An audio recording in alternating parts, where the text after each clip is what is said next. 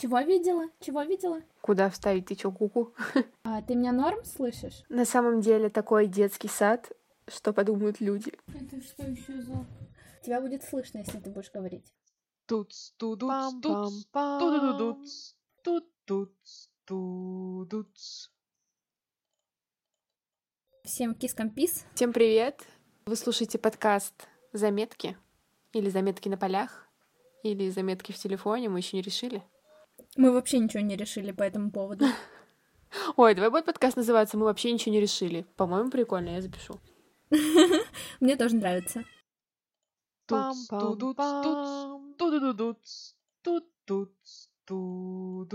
Это подкаст «Мы вообще ничего не решили» и с вами Лера и Катя. Всю неделю мы записывали разные заметки э, в свой телефон, и сейчас решили это обсудить. Да, и, наверное, без лишних, без лишних фраз просто начнем. Просто поехали. тебе расскажу в целом случай и тебе напомню. А, то, что мне один человек написал сообщение спустя большой-большой промежуток времени, мы там друг перед другом извинились и, в общем-то, помирились спустя долгое количество времени, и это такое как бы все прощение. И я пришла к выводу, что многие люди на самоизоляции делают очень важные выводы, видимо, вот она все таки влияет на то, что люди стали задумываться о важном, о нужном, и э, приходят к очень важным выводам, что сейчас такое вот время непростое, нужно э, просить прощения перед людьми, перед которыми ты чувствуешь какую-то, э, может быть, обиду, обиду раньше чувствовал и так далее, восстановить какие-то связи и там или разойтись на позитиве. И я считаю, что это очень круто, что люди остаются наедине с, сами с собой и делают такие крутые важные выводы. Да, я полностью согласна. У меня тоже была подобная ситуация буквально вчера. Но, знаешь, тут еще палка о двух концах, можно сказать, потому что можно слишком много начать думать, слишком много анализировать и прийти вообще не к тому, к чему должен был бы прийти в идеале. Угу. Кукуха поехала, так сказать, плавиться. Ну, кстати, интересно, чего больше в самоизоляции, плюсов или минусов? Ой, мне кажется, это такая э, дискуссионная тема, потому что я тоже выписывала много, ну и все про это пишут, в том числе посты в Инстаграме там и так далее, вот, и я постоянно об этом читаю, мне кажется, 50 на 50, и это очевидно, потому что кто-то ушел в максимальное развитие себя, вкладывание в себя, там кто-то учит английский, кто-то там учится играть на гитаре, а кто-то воспринял это как время какой-то глубокой грусти и вот такого самоанализа, именно принятие в себе каких-то черт или наоборот искоренение каких-то черт, глубокий такой, глубокое осмысление, и тут нельзя сказать однозначно, потому что это не то время, когда типа старт для огромного развития, самоизоляция это больше действительно действительно про то, как мне кажется, про то, что нужно подумать всему человечеству над какими-то важными вещами. Но если параллельно вы занимаетесь чем-то полезным, то это, конечно, только большой плюс. Да, согласна полностью. Поддерживаю.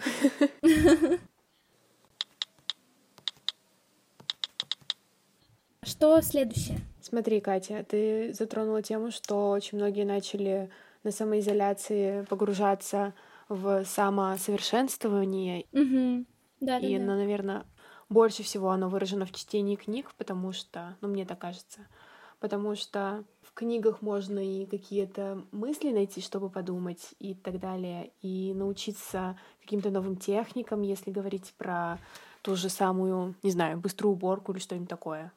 Где ты читаешь, и что ты больше любишь читать, бумажные книги или электронные варианты? Я обожаю бумажные книги, причем я э, сторонник именно вот таких вот, не знаю, как объяснить, сторонник таких простых максимально книг, то есть это газетная какая-то даже макулатурная бумага, возможно, они стоят там в пределах 200-300 рублей, и некоторые даже дешевле. Я вот за такой вариант, потому что э, они у тебя останутся, да, они там быстрее портятся, возможно, треплются и так далее, но они, для меня они максимально удобные, мягонькие, приятные, и я люблю процесс переворачивания, перелистывания страниц.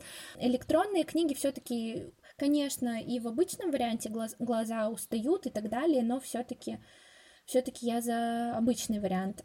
Я пробовала аудио, но я не могу сказать, что мне не понравилось, это достаточно удобно, особенно для тех, кто там много ездит на машине, в машине слушает или еще когда-то, но ну, тоже все-таки, если у меня есть возможность почитать обычную книжку, то я, конечно же, возьму обычную книжку в руки. Как, как у тебя с этим? Ой, раньше я тоже очень любила бумажные книги, но так как в моей жизни было много переездов, во-первых, когда я закончила школу, мы переехали в другую квартиру, и я вообще переехала в другой город, вот, а потом еще переезжала после первого курса в другую общагу, я поняла, что если бы я привезла с собой много книг, все мои книги, которые есть у меня дома, то это было бы максимально неудобно с этими переездами. И сейчас покупать бумажные книги я тоже не вижу смысла, так как я до сих пор живу в общаге, и, скорее всего, с вероятностью 100% после окончания универа я не перееду сразу в свою квартиру, в которой буду жить. Скорее всего, это будет съемная квартира, и то есть опять эти книги, которые миллион раз нужно перевозить, а перевозить их достаточно неудобно, и они занимают довольно mm-hmm. много места.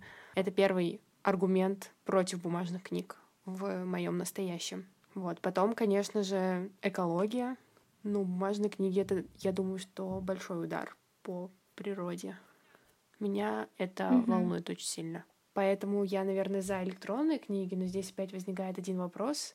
Я вот сейчас недавно буквально смотрела одного блогера на YouTube, блогерку, и она рассказывала, что она покупает книги, онлайн-книги на Литресе, ну, то есть она читает электронные книги за деньги.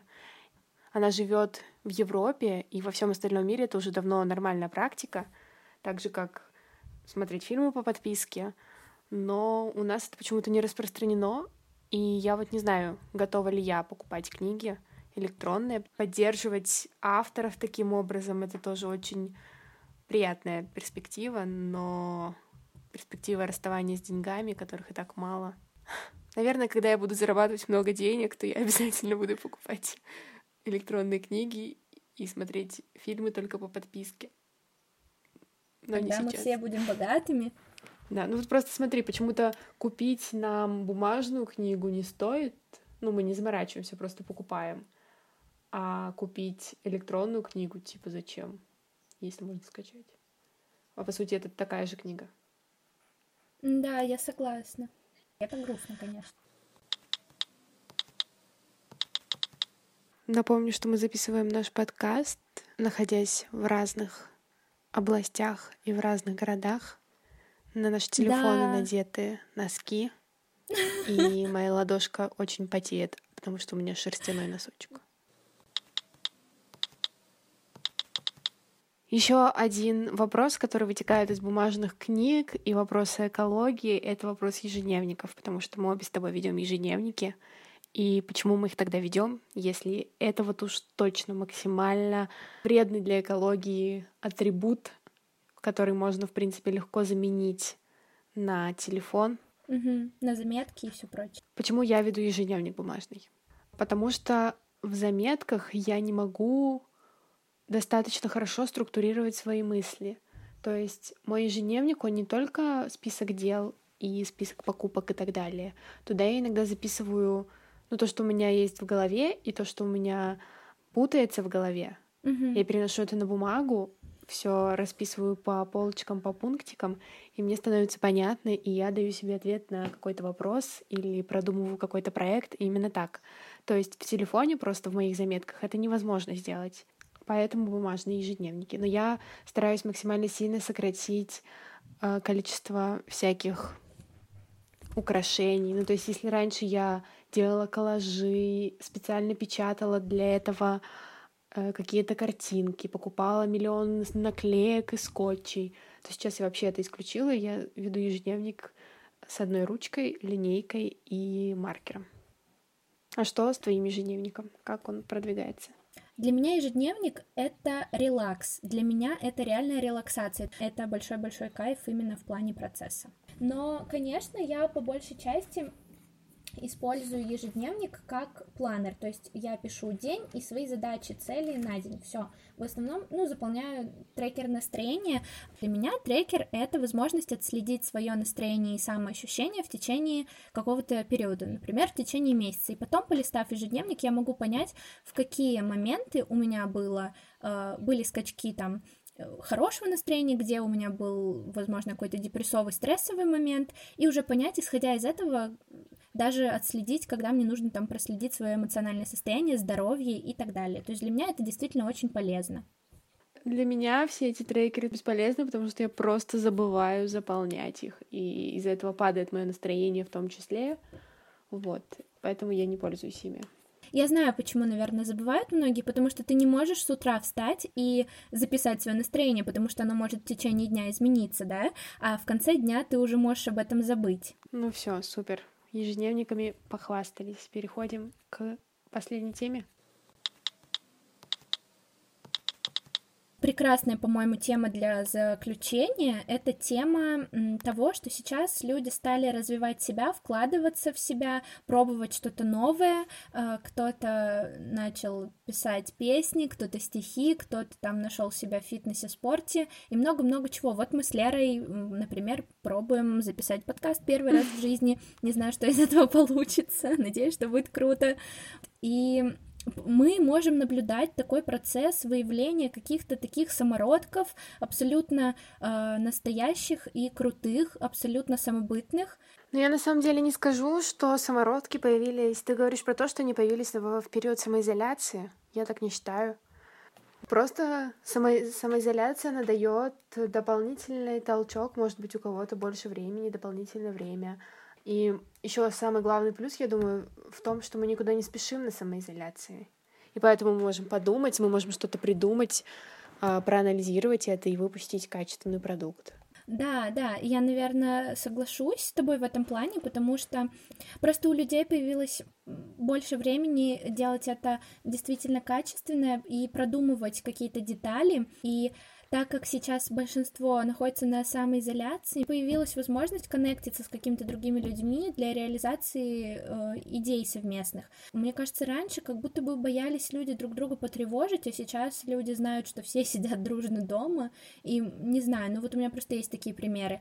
А еще я хотела сказать про то, что просто может быть э, люди перестали бояться пробовать, я не знаю, потому что все пробуют, и сейчас такой период, все пробуют, и, и все резко стали пробовать и перестали бояться, не знаю. У меня просто создалось такое впечатление. Ну, возможно, это связано еще с глобальным осознанием в условиях пандемии о том, что жизнь, угу. она коротка, и нужно пробовать, когда, если не сейчас. На этой позитивной ноте Давай что-нибудь скажем хорошее. Что-нибудь хорошее? Я хотела предложить тебе погадать по сохраненкам. Давай. Я вот уже открыла, открыла свои сохраненочки. Короче, гадаем мы на следующую неделю. И в следующем выпуске подкаста обсудим... Давай, Катя, ты первая. Давай, моя любимая, 777. Э, Ой, ну где ж ты? Моя дорогая 777 сохраненка. Блин, у тебя столько много сохраненок? Так, 730. Ой, слава богу, не это. 777. Я надеюсь, это будет не фотка. И это фотка. Ну, Катя, слушай. Эм, внимание, это фотка с нашего любимейшего, крутейшего мероприятия Evolution 2000 19. Ну ты зачем про это? Это, это фотка нашего студсовета. Это фотка нашего студсовета. Да подожди, да подожди. Ну ладно. Ну тогда ты скажи. Я выбирала цифру, а ты говори. Я думаю, что мы будем вплотную работать следующую неделю на, э, с нашим студенческим объединением, потому что дел под конец года много, надо много всего проанализировать, много всего доделать и все такое конец.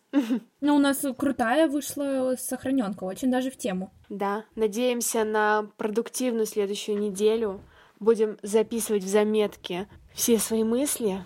И, Катя, главный вопрос. Мы с тобой что-нибудь решили? Тут, тут, тут, тут, тут, тут, тут, тут, тут.